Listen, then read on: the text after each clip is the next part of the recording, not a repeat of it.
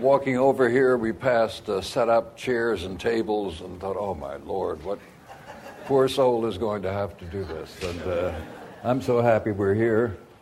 And uh, want to begin in 1958. A young minister from Montgomery, Alabama, issued an opinion on popular music in an article in Ebony magazine. The article was called Advice for Living, and he wrote Rock and roll often plunges men's minds into degrading and demoral depths. That was Martin Luther King Jr. But he was not alone in his condemnation of this new music. In March of 1955, the Boston police issued a list of unacceptable songs. In May, the Catholic diocese objected to an all black show at Boston's Loews State Theater. In 1956, the Reverend John Carroll launched an attack on rock and roll. And in 1957, there were fights between black and white rock and roll fans at Boston Garden. And then in August of 1957, Massachusetts junior senator John F. Kennedy ordered a Newsday article hostile to rock and roll read into the congressional record. And uh, there's that article. Now, more importantly, Massachusetts junior senator joined Senator Barry Goldwater in support of an attack sponsored by Senator George Smathers, Democrat of Florida, on Broadcast Music Incorporated.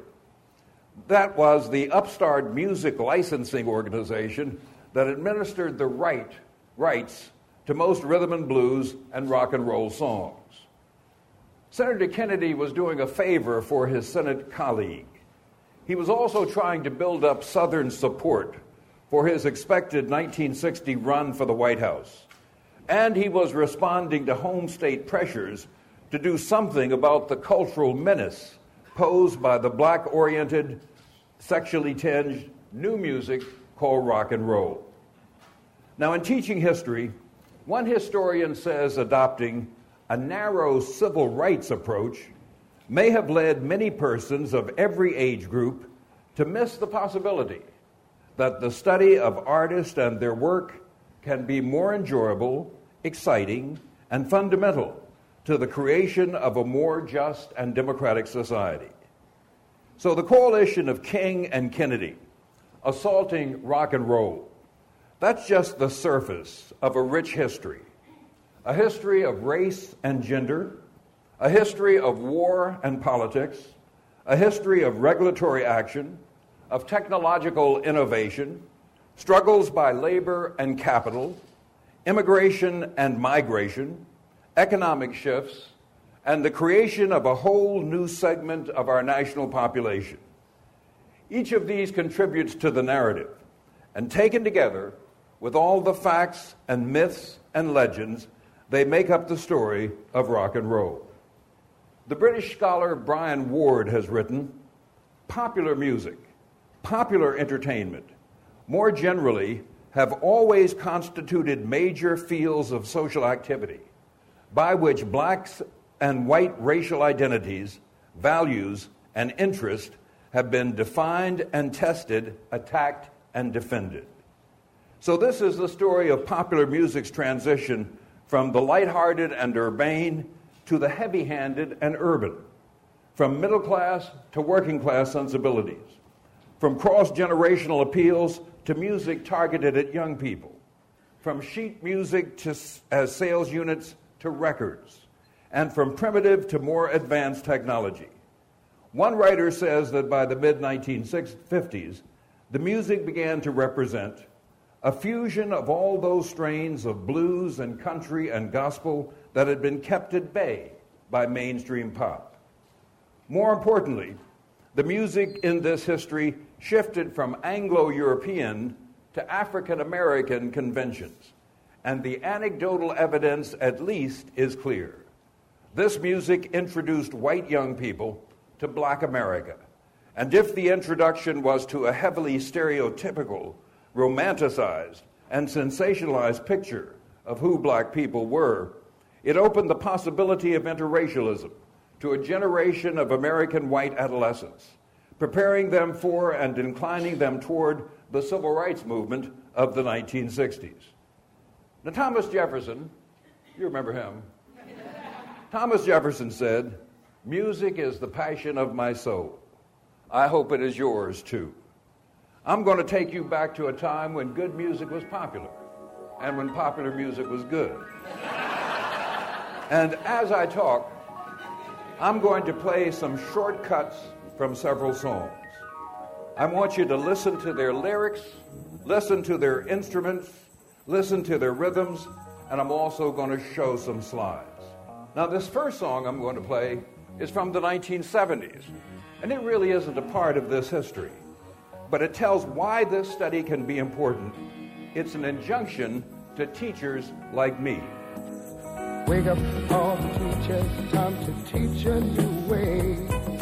Maybe then they'll listen to what you have to say. They're the ones who's coming up, and the world is in their hands. When you teach the children, teach them the very best you can. Well, with this injunction from Professor Theodore Pendergrass, his command to teach a new way, let us proceed. In 1938, a 15 year old rural Alabama white youth won an amateur contest at the Empire Theater in Montgomery, Alabama. 17 years later, at a bus stop just outside the theater's ticket window, a black woman was arrested for refusing to give up her seat to a white passenger. That's that plaque to Ms. Parks, and the next slide is uh, Rosa Parks' arrest record. This is really interesting to me. You see, and it may be hard to read from where you are, but the two lines of type near the bottom uh, says Rosa Parks, CF, which colored female, of 634 Cleveland Avenue, was charged with Chapter 6, Section 11 of the Montgomery City Code. Well, rock and roll formally received its name in the early 1950s, and its roots are in the distant past, but its immediate origins lie roughly in the years between Hank Williams' amateur contest victory in 1938 and Rosa Parks' arrest in 1955, and in the World War II years, which affected so much else in American life. Even before the war, Dramatic changes in the music business opened the door for the birth of rock and roll. The 1930s saw significant increases in the number of radio sets in American homes, up by 10% each year, and an increase in radio stations, too. The jukebox exploded when Prohibition ended and bars reopened in 1933, the numbers multiplying from 25,000 in 1934 to 500,000 by 1940 and their appetite for records was immense. And they appeared in new and more refined places in ice cream parlors, skating rinks, bowling alleys, bringing popular music to anyone who had a nickel. As this ad shows, everyone, from granddad to little Susie, could enjoy jukebox music. In 1938, while young Hank Williams was winning an amateur contest in Montgomery, the Musicians Union signed an agreement with radio network affiliates and independent stations that forced stations to increase their spending on live musicians. But over 150 smaller stations were exempt, and most of them responded by developing programming which featured popular records with local advertising. All of it held together by a personable staff announcer who would soon gain a new name, the disc jockey. Now, when Franklin Roosevelt won a second term in 1936, most newspapers opposed him, and many of them also owned radio stations.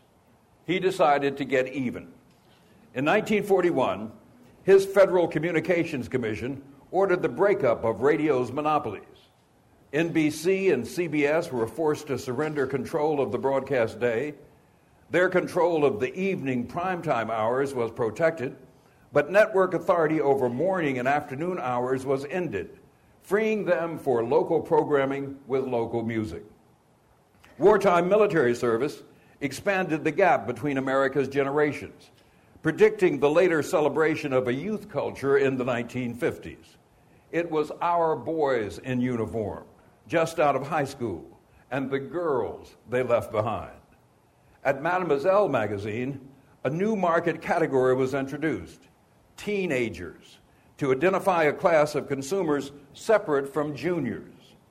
The armed services in World War II were racially segregated but geographically integrated.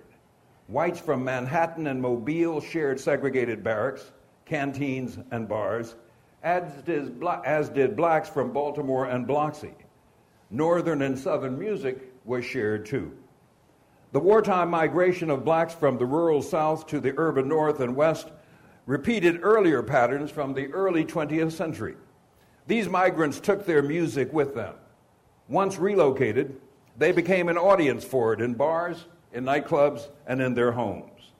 Changing tastes saw singers become more prominent as bands faced harder times. Musicians were drafted. Tires and gasoline were rationed during the war, more expensive afterward, making touring difficult. World War I had temporarily stopped development of commercial radio, which boomed after the war. World War II stopped development of commercial television, and radio won a longer lease on uh, supremacy as America's major communications medium. After the war, the number of radio stations more than doubled, and the growing medium of television began to fill the evening hours. AM radio filled the day with recorded music.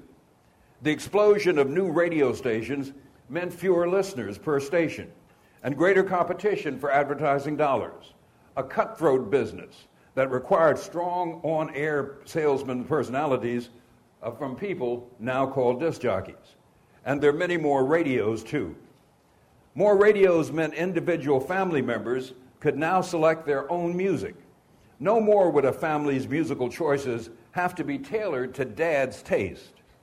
This 1945 ad from Collier's magazine shows mom and sis and Jim still in uniform all letting dad know they want their own radios so they can listen to their own music. In the 1940s, Southerners, whites, and some blacks listened to what was called hillbilly music on their radios. Country music was a stable current in the pop stream. 650 radio stations broadcast live country music, and country artists toured nationwide. But if country pop was alive and well, one tributary of the black pop stream, rhythm and blues, was much less hardy. Rhythm and blues post war history is the history of independent record companies, of black and white disc jockeys, of black audience programming from independent radio stations. But to understand this music's appeal to young whites, you must understand who they were and what the music meant to them. They were teenagers this is a term in general usage only since 1945, and then only in the United States. Post war affluence made them the first young American generation with money in their pockets to spend and the freedom to reject their parents' values and discover cultural models all their own. By 1956, the average teenage weekly allowance was $10. That was equal to the disposable income of the average family in the early 1940s. Like other young white Americans, both past and present, many were influenced by or adopted aspects of the minority culture in slang and in clothing. They faced a culture of conformity, and black music over the radio, listened to in secret, shared with a small circle of friends, offered an option to surrender to adult standards. The music was forbidden, and it came from a forbidden people. It was often overtly sexual, and therefore more attractive than the bland, sweet songs that had sent their fathers off to war and comforted their mothers while dad was away. The war years transformed American culture and the music business too. Both of them became more democratic, more open to outsiders, the music was changing it too. And listening to it is always preferable to talking about it. As we listen, remember this is music often made by outsiders, by black and white Southerners, by migrants from the rural to the urban South, from the South to the North, the Midwest, and West, sometimes recorded by companies formed by earlier migrants or even immigrants, many of the latter Jews. All of these people outsiders to America's culture. The songs you're going to hear in this presentation are far, far from the only songs that constitute the birth of rock and roll. Rather, they're a representative sample. If you want to pat your feet, or snap your fingers, or even dance in the aisles, please feel free. Now, this story begins with the ugly side of the wartime home front attacks on outsiders. In June of 1943, drunken white servicemen went on a rampage for seven days through the Los Angeles barrio, beating up Hispanic youths, tearing off their zoot suits. This story from Downbeat magazine announces a July 1944 benefit concert to help victims of the violence as does this ad. There's a performer who's going to appear on, the, on this song whose name doesn't appear on this ad, but I'll talk about him later. This concert produced a record that had a profound influence on popular music. The star of the concert was Jean Baptiste Illinois Jacquet, born in 1931 in Louisiana and raised in Houston. His playing on this record exalts the honking, squealing style of saxophone player playing that's going to become the mainstay of rhythm and blues and later of rock and roll. And as we go forward, you're going to hear this saxophone sound again and again. This is Blues Part 2.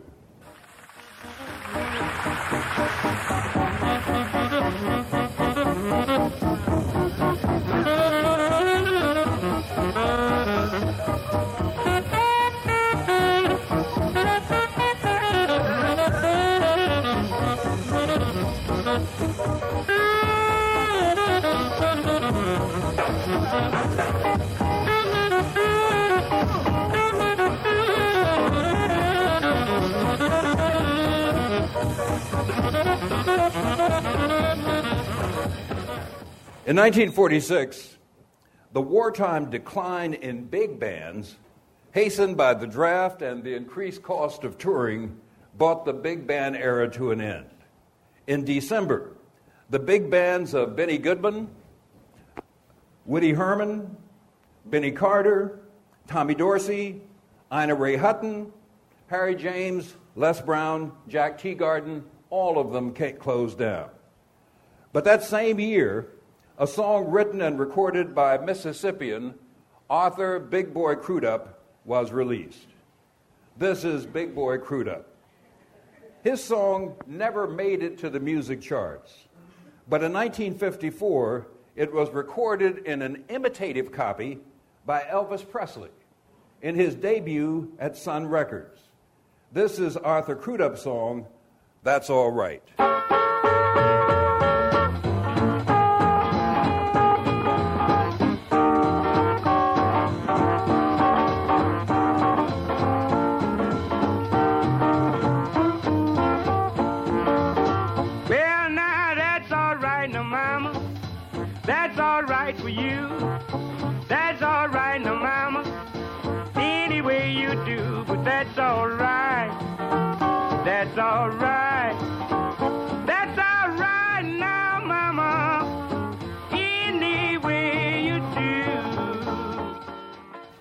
In 1946, a novelty rhythm and blues song went to number two on the R&B charts and number two on the pop charts.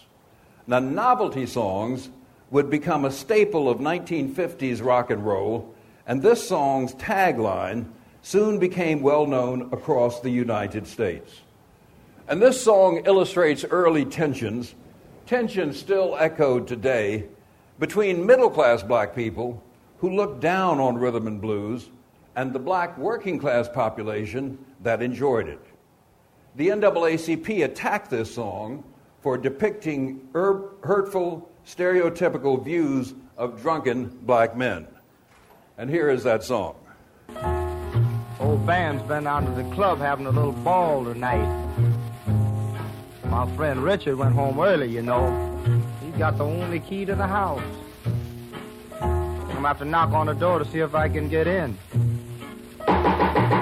Open the door, Rich. See, Richard sleeps in the back room. It's kind of hard to hear. Maybe I better knock a little louder. Open the door, Rich. I don't think Richard heard me yet. Knock one more time to see what's going to happen here. The door, Richard. Open the door and let me in. Open the door, Richard. Richard? Richard, why don't you open that door? Richard, open up the door, man. Now, one of the independent companies that helped create rock and roll, King Records, was started in 1943 as a country label, catering to Cincinnati's white migrants from the South. But soon it began adding rhythm and blues artists to its roster. One King artist was Wynonie Harris, a Nebraskan. In December of 1947, he recorded a cover or an imitative copy of a song originally recorded in New Orleans.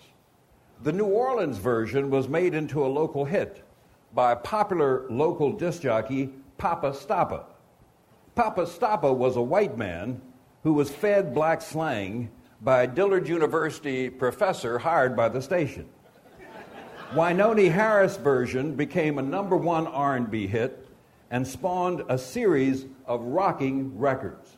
And here's that song, Good Rockin' Tonight.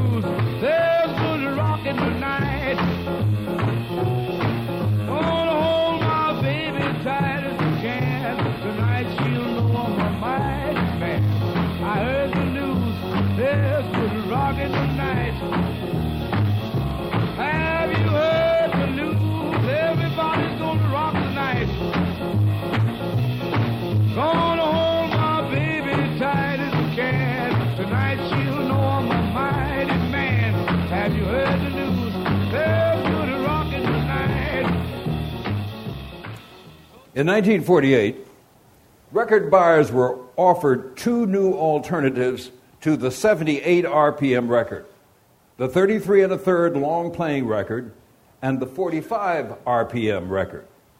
These new formats helped to divide the record buying public. The long playing 33 and a third was especially suited for classical music. Young people who'd begun to listen to disc jockeys liked the shorter single popular song recorded on the, 19, on the 45, and they liked the portability of the new records too. This 1949 ad from Billboard magazine shows a variety of artists appearing on the new record format. And programming aimed at black audiences boomed in the post war years.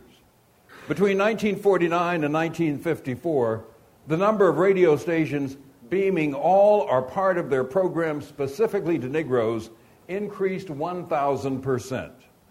First white, and then increasingly black disc jockeys played and promoted rhythm and blues, most of them aiming at black listeners, but captivating more and more young whites. Among the most successful rhythm and blues artists was Louis Jordan. This is Louis Jordan appearing at Atlanta City Auditorium. He's born in Arkansas in 1908. He began turning out a string of rhythm and blues hits between 1938 and 1946, and in that period sold 5 million 78s. His songs reflect the experiences of city blacks, pilgrims to urban America from the rural countryside, a working class just relocated from country life. And here is one of his biggest songs.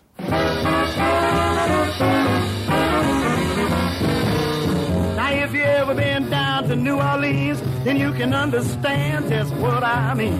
Now, all through the week, it's quiet as a mouse, but on Saturday night, they go from house to house. You don't have to pay the usual admission if you're a cook or a waiter or a good musician. So if you happen to be just passing by, stop in at the Saturday night fish fry. Now, my buddy and me was on the main stem, fooling around just me and him. We decided we could use a little something to eat, so we went to a house on Rampart Street. We knocked on the door and it opened with ease, and a lush little miss said, Come in, please. And before we could even bat an eye, we were right in the middle of a big fish fry. It was rocking. It was rocking. You never see that stuffing and shuffling till the break of dawn. It was rocking. It was rocking. You never cease that stuffing and shuffling till the break of dawn. In 1951, a husband and wife team, she's a country and western singer from Pasadena, and he's a musical wizard from Waukesha, Wisconsin, recorded a song which was on the pop charts for nine weeks and went to number two on the black charts. It was one of the first hits to use massive overdubbing. The Les Paul was a cross between Thomas Edison and Django Reinhardt. You know, my wife and I saw Les, Les Paul in New York City two weeks ago. He's uh, will soon be 93 years old. He uh, had a stroke, but has all the facility you think that he ever had. And um, I don't know if he has become a dirty old man or always was and is using his age now to allow this to come out. But if you're ever in New York on a Monday night, go to the Iridium, and uh, he appears there every Monday night. Anyway, using a tape recorder given to him by Bing Crosby, he modified this tape recorder to allow him and his wife to accompany themselves. And he was able to build up layer and layer of voices and guitars. But all these gimmicks aside, what is remarkable in this song is his solo. Many critics consider this to be the first rock and roll guitar solo. And here he is.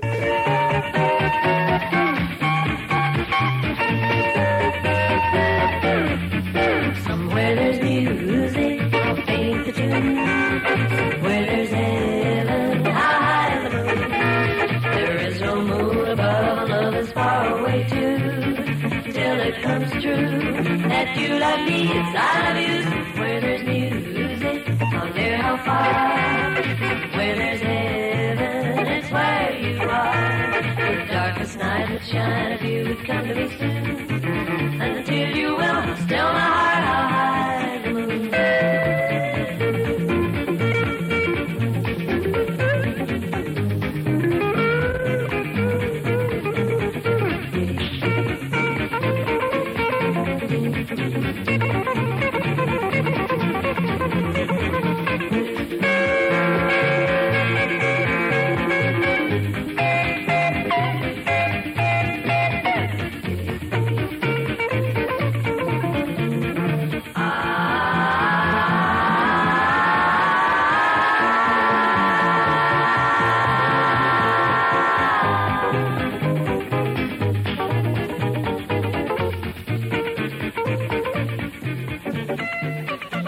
That's the first rock and roll guitar solo, many music scholars think that a 1951 release is the first real rock and roll record. It is a constant classic of rhythm and blues and later of rock and roll, the car song. Uh, and here's a list of uh, 1950s car songs. You can see it's enormous. This song is the creation of a band put together by Isaiah Luther Ike Turner. Turner was born in 1931 just outside Clarksdale, Mississippi. Clarksdale is a blues town. Legend has blues giant Robert Johnson trading his soul to the devil just outside Clarksdale in the middle 1930s. And this is uh, Jackie Brenston ad. That's Ike Turner sitting at the piano, and in this music, you'll hear him playing the piano, not always very well. This song was released under the name of the singer, That's the uh, Jackie Brenston, the saxophone with the saxophone, released under the singer's name with an invented name for the band. Jackie Brenston with his Delta Cats. It became a number one R&B hit. And here is that song, and uh, here's a picture of a car that uh, commemorates the song.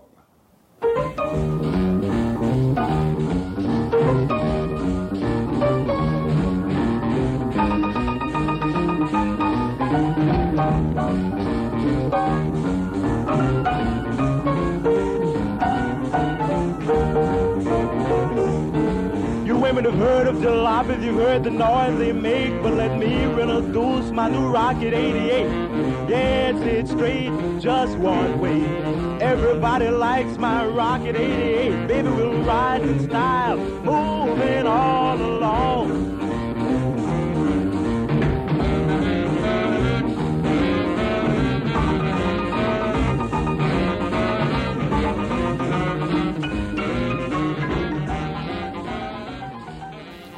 Now, musical history is full of complaints that a certain kind of music is licentious or promoted lewdness.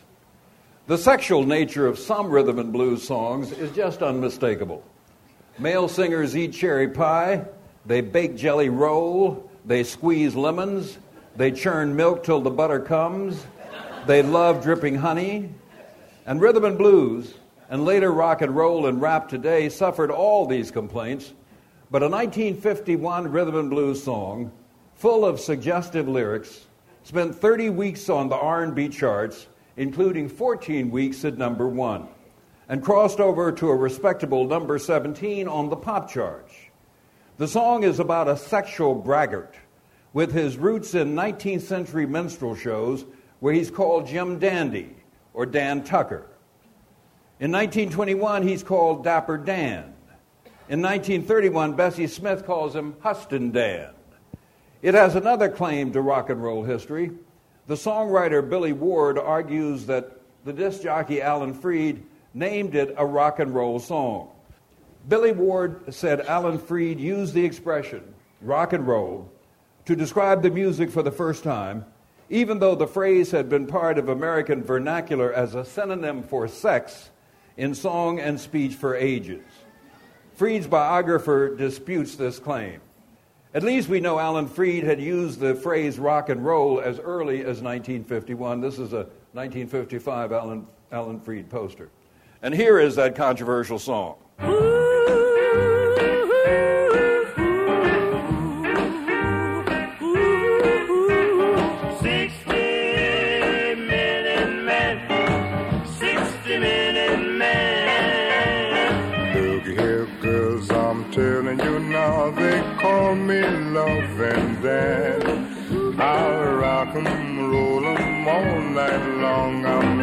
60 minute man. If you don't believe I'm all I say, come up here and take my hand.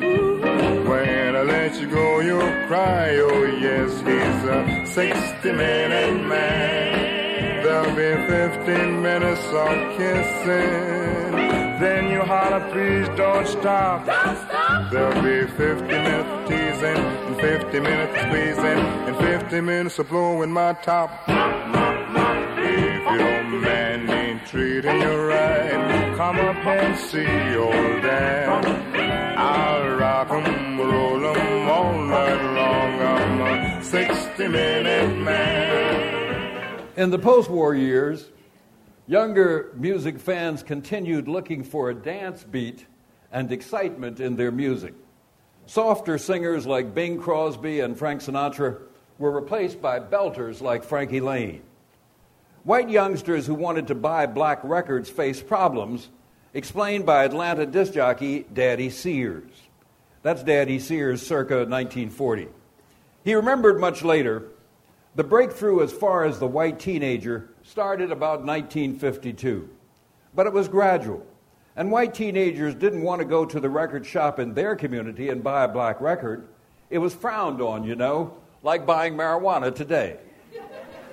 What white teenagers attracted to black music lacked was a white teenage idol, a figure like them, someone close to their ages, someone who understood their longings and their heartbreaks, somebody white who sang black.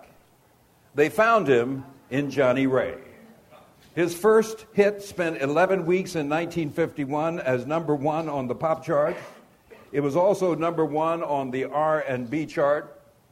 Johnnie Ray was the only white act at a black club in Detroit when he was spotted by a disc jockey who told a record company about this white man who sang with a black gospel intensity. The song's crossover was very impressive, but Ray's frantic performance style was even more so.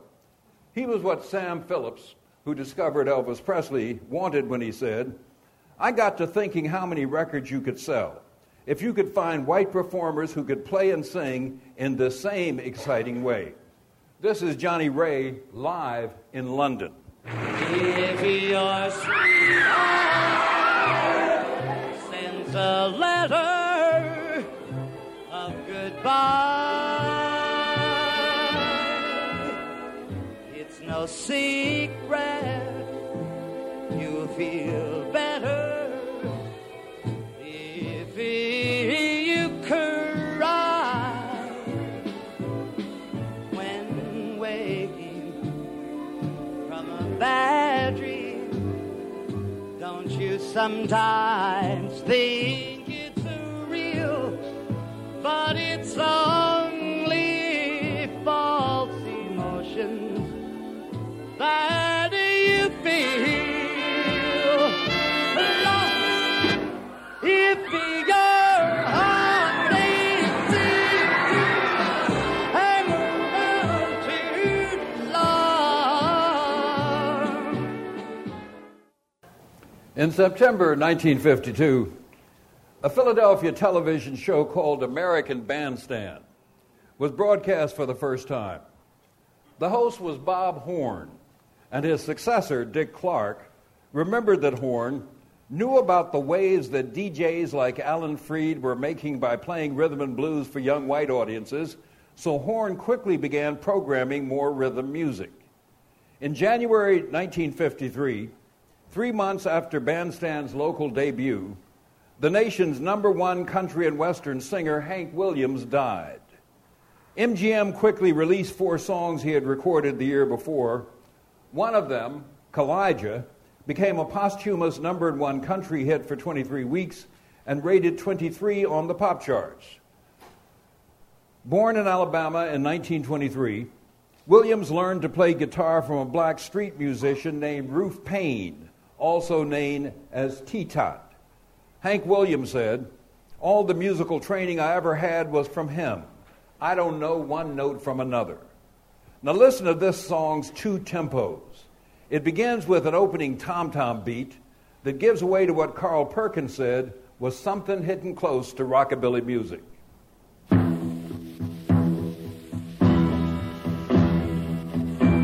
Kaw-Liga was a wooden Indian standing by the door. He fell in love Indian maid over in the antique store.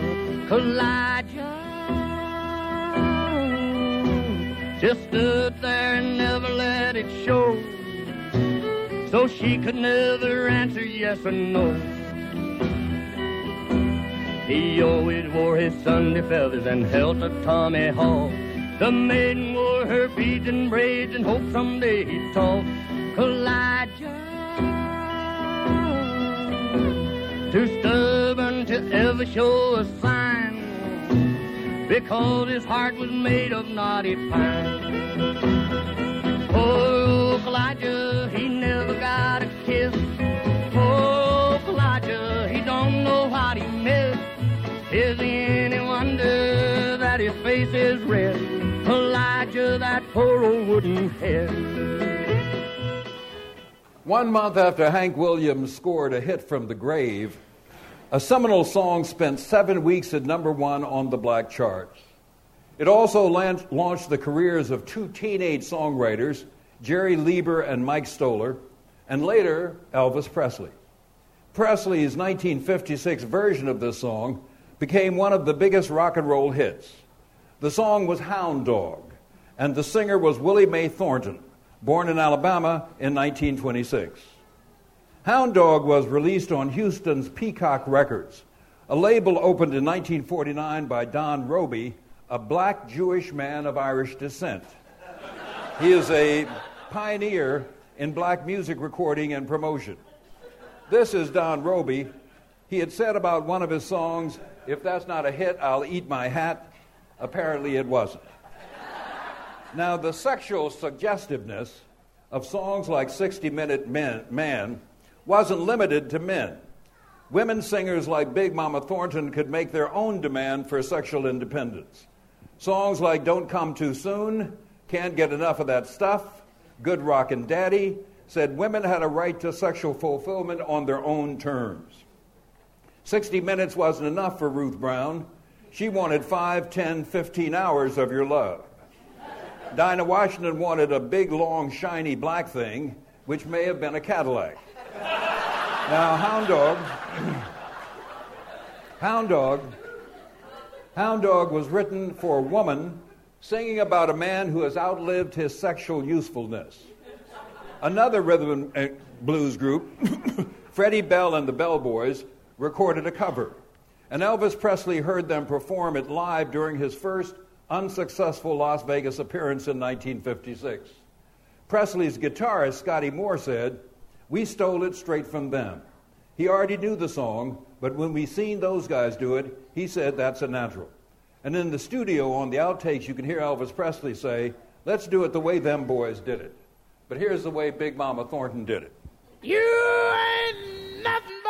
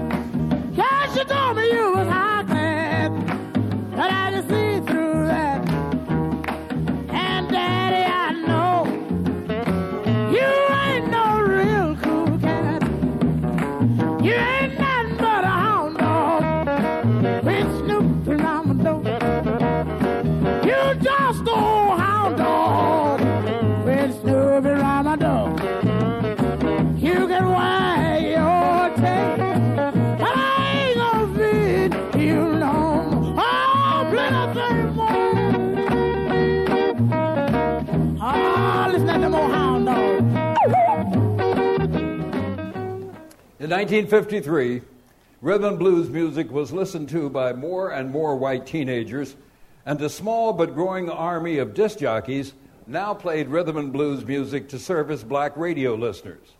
By the early 1950s, most southern cities had black oriented radio stations. Uh, this is a poster for WERD, and next, a uh, advertisement for WAOK. WRD and WAOK were black audience Atlanta stations. WRD was the first black owned station in the country. One WRD disc jockey was D. Robert Scott, the man who's got everything that's hot. His on air patter went, Ain't nothing to it but to do it, and I got to do it because I'm so used to it. and WERD's and later WAOK's leading disc jockey was Alley Pat Patrick, shown here. A 1953 song by a group with an avian appellation, The Crows, reached number two on the R&B charts and number 14 on the pop charts. This was the first 50-style doo-wop song to sell a million records. Its success prompted Billboard magazine to write in April, the fastest growing segment of the record business is the rhythm and blues field. More than 700 jocks across the country devote their airtime exclusively to rhythm and blues patter, platters. Teenagers are instigating the current trend toward R&B and are largely responsible for keeping its sales mounting. This is real feel-good music. If you don't like this song, there is really something seriously wrong with you. This is Gee.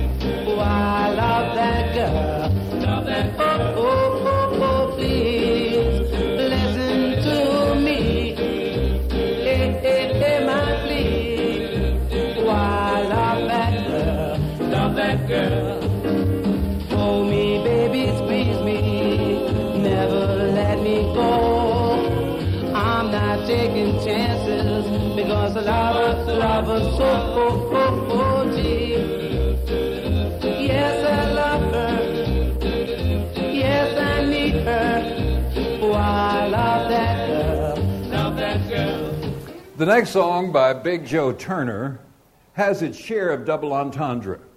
It went to number one on the R&B charts and number 22 on the pop charts. Bill Haley's cover version went to number seven on the pop charts, and both of them sold a million records, making this song the first giant rock and roll hit. Haley's version cleaned up Joe Turner's song, while Joe Turner sang, Wearing low dresses, the sun comes shining through. I can't believe all that mess belongs to you. In Bill Haley's version, it becomes, Wearing those dresses, your hair done up so nice. Where Joe Turner sang, I believe in my soul you're the devil in nylon hose, Bill Haley sang, I believe you're doing me wrong and now I know. Elvis Presley's 1956 version mixed both Haley's and Turner's lyrics. But here's Big Joe Turner's song.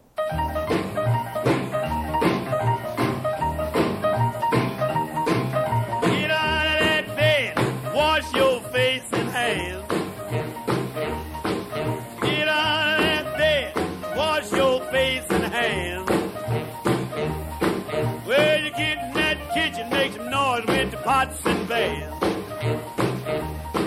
When you wear those dresses, sun comes shining through.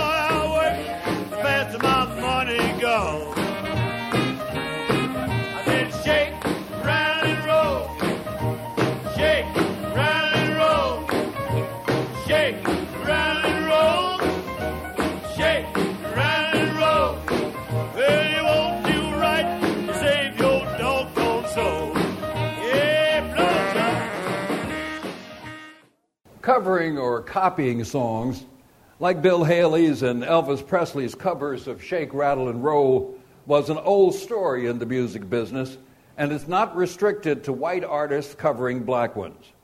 In 1954, Atlantic Records recorded a new black group covering a Patti Page hit, Cross Over the Bridge.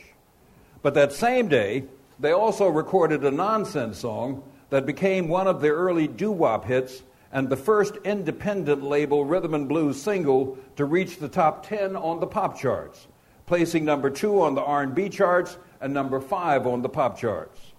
Now this song attracted both black and white teenage record buyers just as the Supreme Court was declaring that these youngsters should have to go to school together and as the music itself was becoming more and more contro- controversial. Uh, this is the White Citizens Council uh, idea of uh, what ought to be done with this music. An article in USA Confidential communicated an identical view of the music and was quick to give it a disparaging racial identification. They wrote, like a heathen religion, it is all tied up with tom toms and hot jive and ritualistic orgies of erotic dancing, weed smoking, and mass media with an African jungle background. White girls are recruited for colored lovers. Another cog in the giant delinquency is the radio disc jockey.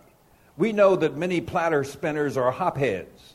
Many others are reds, left wingers, or hecklers of social convention. Through disc jocks, kids get to know colored and other hit musicians. They frequent places the radio oracles plug, which is done with design to hook Jews and guarantee a new generation subservient to the mafia. But, but the success of rhythm and blues songs, like the next one, forced the music industry to pay attention to this expanding market. One response was to increase covers, and the cover of the black version nonsense song by a white group became a number one pop hit. The original version of this is the first record I ever bought. But this is the chords version of this song. Life could be a dream. Life could be a dream. Do, do, do, do, shaboom. Life could be a dream if I could take you up paradise up above. If you would tell me I'm the only one that you love, life could be a dream. Sweetheart, hello, hello again. Shaboom, and open we'll meet again. Boom, ding dong, ding dong, a lang, a lang, a lang. Oh, oh, oh, a dip, a dip, a. Oh, life could be a dream. If only all my precious plans would come true. If you would let me spend my whole life loving you, life could be a dream, sweetheart. Every time I look at you, something is on my mind. If you do what I want you to, maybe we'd be so fine. Oh, life could be a dream. Shaboom, if I could take you up in paradise up above. Shaboom, and tell me, darling, I'm the only one that you love. Life could be a dream. Sweetheart, hello, hello again. Shaboom, and hope we meet again. Boom, Hey, Ling Long. Oh. By 1954, as Bill Haley's music became less country and more influenced by rhythm and blues, he changed his group's name from the Saddlemen to the Comets. He'd successfully covered two black hits, Rocket 88 and Rock the Joint, and had a pop hit with Crazy Man Crazy. In May 54, his song Rock Around the Clock entered the Pop Top 40 and peaked at 23, a modest success. But it had a second life, brought about by post war prosperity and highway construction, which contributed to the spread of the suburbs. One consequence was an increase in drive in theaters, from less than 1% of all movie venues pre war to 20% of all theaters by 1953. The drive in, in turn, was a tribute to America's growing car culture, reflected in popular songs like 1950's Hot Rod Race and 1951's Rocket 88, and to the growing market strength of teenagers. Teenagers were believed to be the controlling sector of the drive in audience, so teenage movies were sure to follow. In 1955, Rock Around the Clock opened one of the first teenage movies, Blackboard Jungle. The movie was about juvenile delinquency. Theater audiences danced in the aisles.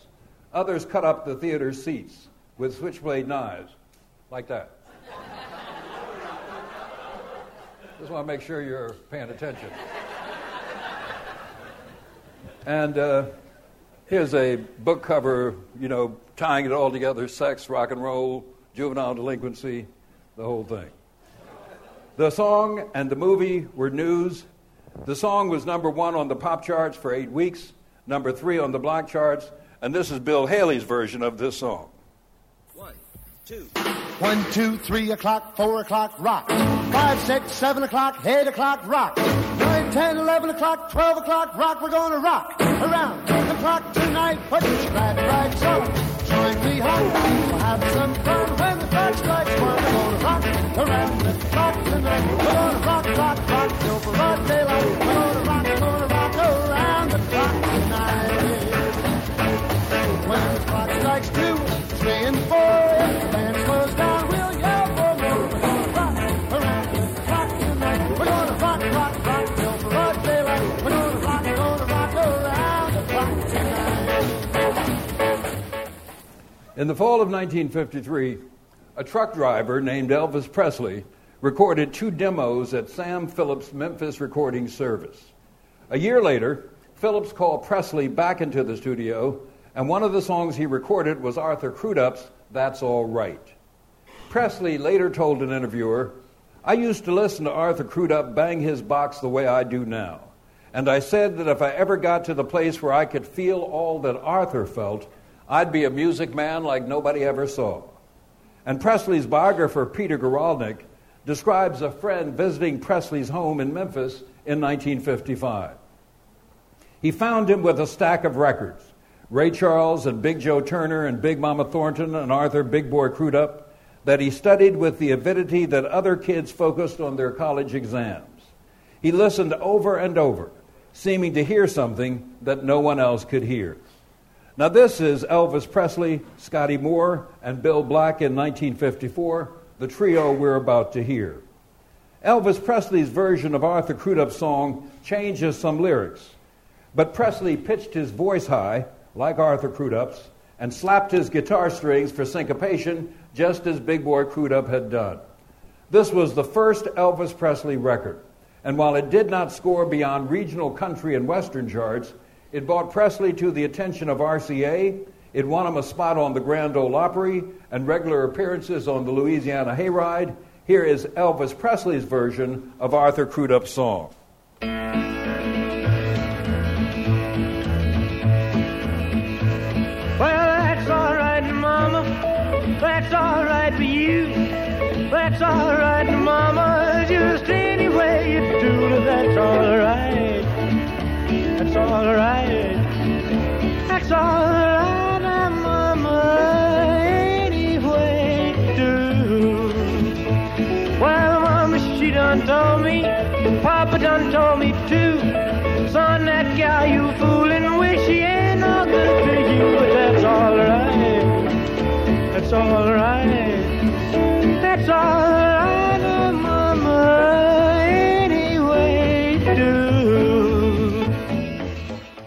White teenagers were already buying the black originals.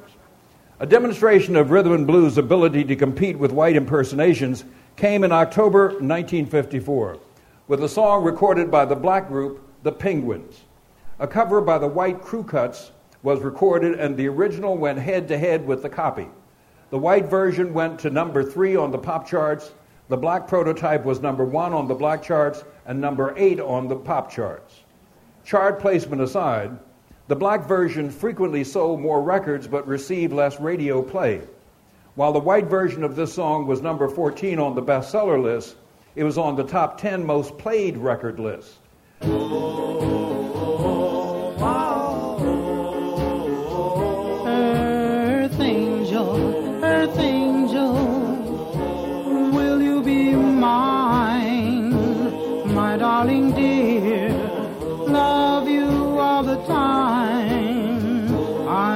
just a fool, a fool in love with you. In the middle 1950s, rhythm and blues began to break into larger markets, but it also began to change, adopting new forms that would break through in the 1960s. One of the architects of R&B's success and its change was born Ray Charles Robinson in Albany, Georgia in 1930. He listened to the Grand Ole Opry as a child.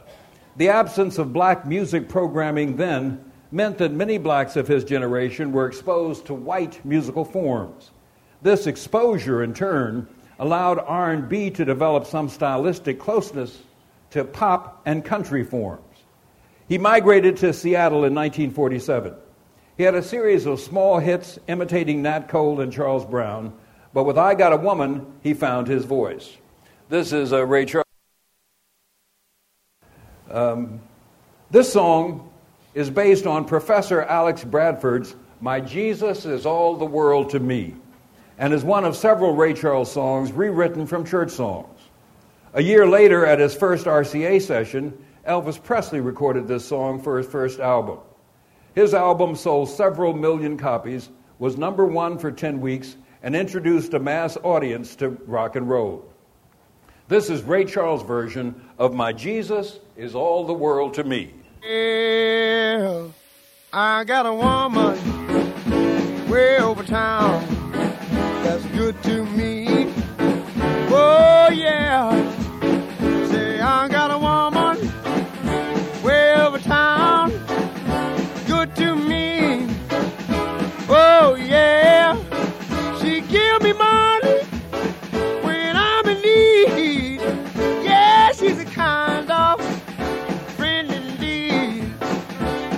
I got a woman way over town that's good to me. Oh yeah. Charles Edward Anderson Berry was 29 years old when he became teenage America's first guitar hero. In 1955, his song Maybellene was number one on the R&B charts for 11 weeks, number five on the pop charts. It blended country music with good time rhythm and blues. And like other Berry songs, it had lyrics that appealed to teenagers. Unlike some R&B artists, white listeners easily understood him. He said, "I stressed my diction so it was harder and whiter." Like Rocket 88 before it, this is a car song. But it's more than that. It's a hot rod song that speaks directly to the youthful car culture. This is Chuck Berry's. Maybellene,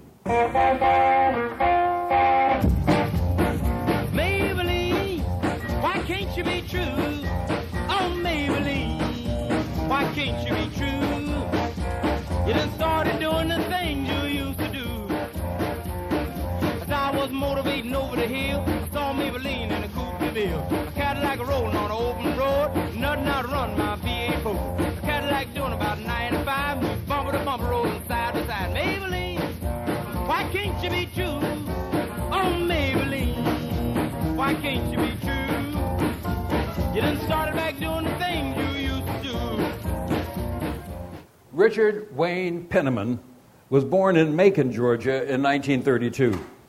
He is heir to and was influenced by two pioneering gay performers Atlanta's Billy Wright and South Carolina born singer pianist Eskew Reeder, who performed as Esquerita.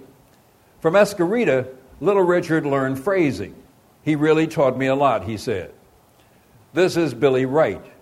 About Billy Wright, little Richard said, I copied him as far as dressing, the hairdo, and the makeup, because he was the only man I ever seen wearing makeup before. And this is little Richard. Now, Richard's deliberately chosen androgynous and sexually ambiguous appearance actually enhanced rather than restricted his appeal. he posed no sexual threat.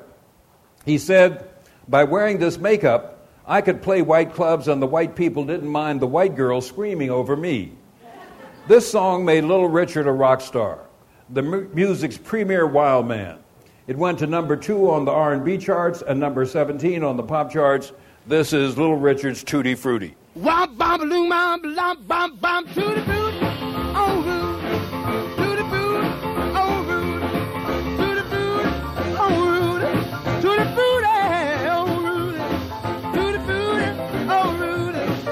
Oh. Oh loom bom bom bom bom. I got a girl named Sue. Knows just what to do. I got a girl named Sue. She knows just what to do.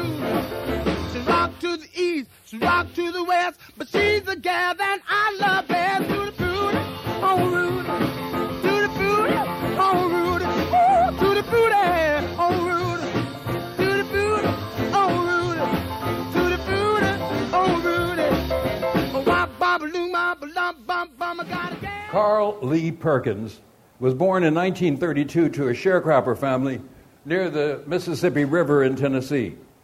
As a youngster, he listened to the Grand Ole Opry, but a black blues man, Uncle John Westbrook, who lived a field away, made the greatest impression on him. Perkins said, I'd ask my daddy if I could go to Uncle John's and pick some. It was his inspiration that made me know what it was I wanted to do for the rest of my life. I could never get away from what was buried in my mind of the sound he made on that simple little guitar. Perkins described his music, rockabilly, as a countryman's song with a black man's rhythm. Perkins' song did for Sun Records what Elvis Presley could not do it produced a hit. It attracted others to Sun Records, including Jerry Lee Lewis and Roy Orbison. It was on Billboard's country chart for half a year and number one for three weeks. It was number two on the black charts for four weeks. And it was number two on the pop charts for four weeks, the first record at the top of all three charts. Elvis Presley recorded it in January 1956, but, RC, but he made RCA Records hold it back to keep from hurting per- Perkins or Phillips. This is Carl Perkins, Blue Suede Shoes. Well, it's one for the money, two for the show, three to get ready. Now go, cat, go, but don't you step on my blue suede shoes. You can do anything but lay off of my blue suede shoes. Well, you can knock me down, step in my face, slander my name all over the place, and do anything that you wanna do. But uh-uh, honey, lay off of my shoes and don't you step on my blue suede shoes. You do anything, lay off of my blue suede shoes. Now, Elvis Presley left Sun Records for RCA a month before Perkins recorded Blue Suede Shoes. His first RCA session was in Nashville, and one of the songs was Heartbreak Hotel. It was number one on the country charts for 17 weeks, number three on the R&B charts, number one on the pop charts for eight weeks. It was the biggest single of 1956. Now, sexy dog, isn't he? Presley's overt sexuality, for many, confirmed the debasing effects of rock and roll. In retrospect, many now believe he made rock and roll safe for white teenage consumption, especially for white girls. But regardless of the controversy he engendered, he became the biggest entertainer of the 20th century. Rock and roll music was here to stay. Here's a, also an ad following this for rock and roll in Wichita. And here is uh, Elvis Presley singing Heartbreak Hotel. Well, since my baby left me, well, I found a new place to dwell. Well, it's down at the end of Lonely Street, that heartbreak hotel where I'll be. I'll be just lonely, baby. Well, I'm so lonely. I'll be just so lonely, I could die. Although it's always crowded, you still can find some room. Presley had 11 more hits in 1956, including four at number one. He was the fourth most played artist on R&B stations. Over the next seven years, 24 of his songs were hits on the black charts, including four at number one. By the time of his triumph in 1956, the elements of rock and roll were all in place. New performers who appealed to the young audience had appealed, appeared singing and playing songs that young people could dance to with lyrics that spoke to them. The disc jockeys and their young audiences were firmly in charge.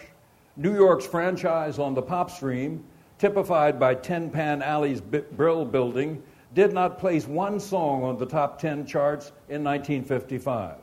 But three R&B songs, including Chuck Berry's Maybellene, crossed over to the country and western and pop charts, and Berry's version of his song was a pop and an R&B hit.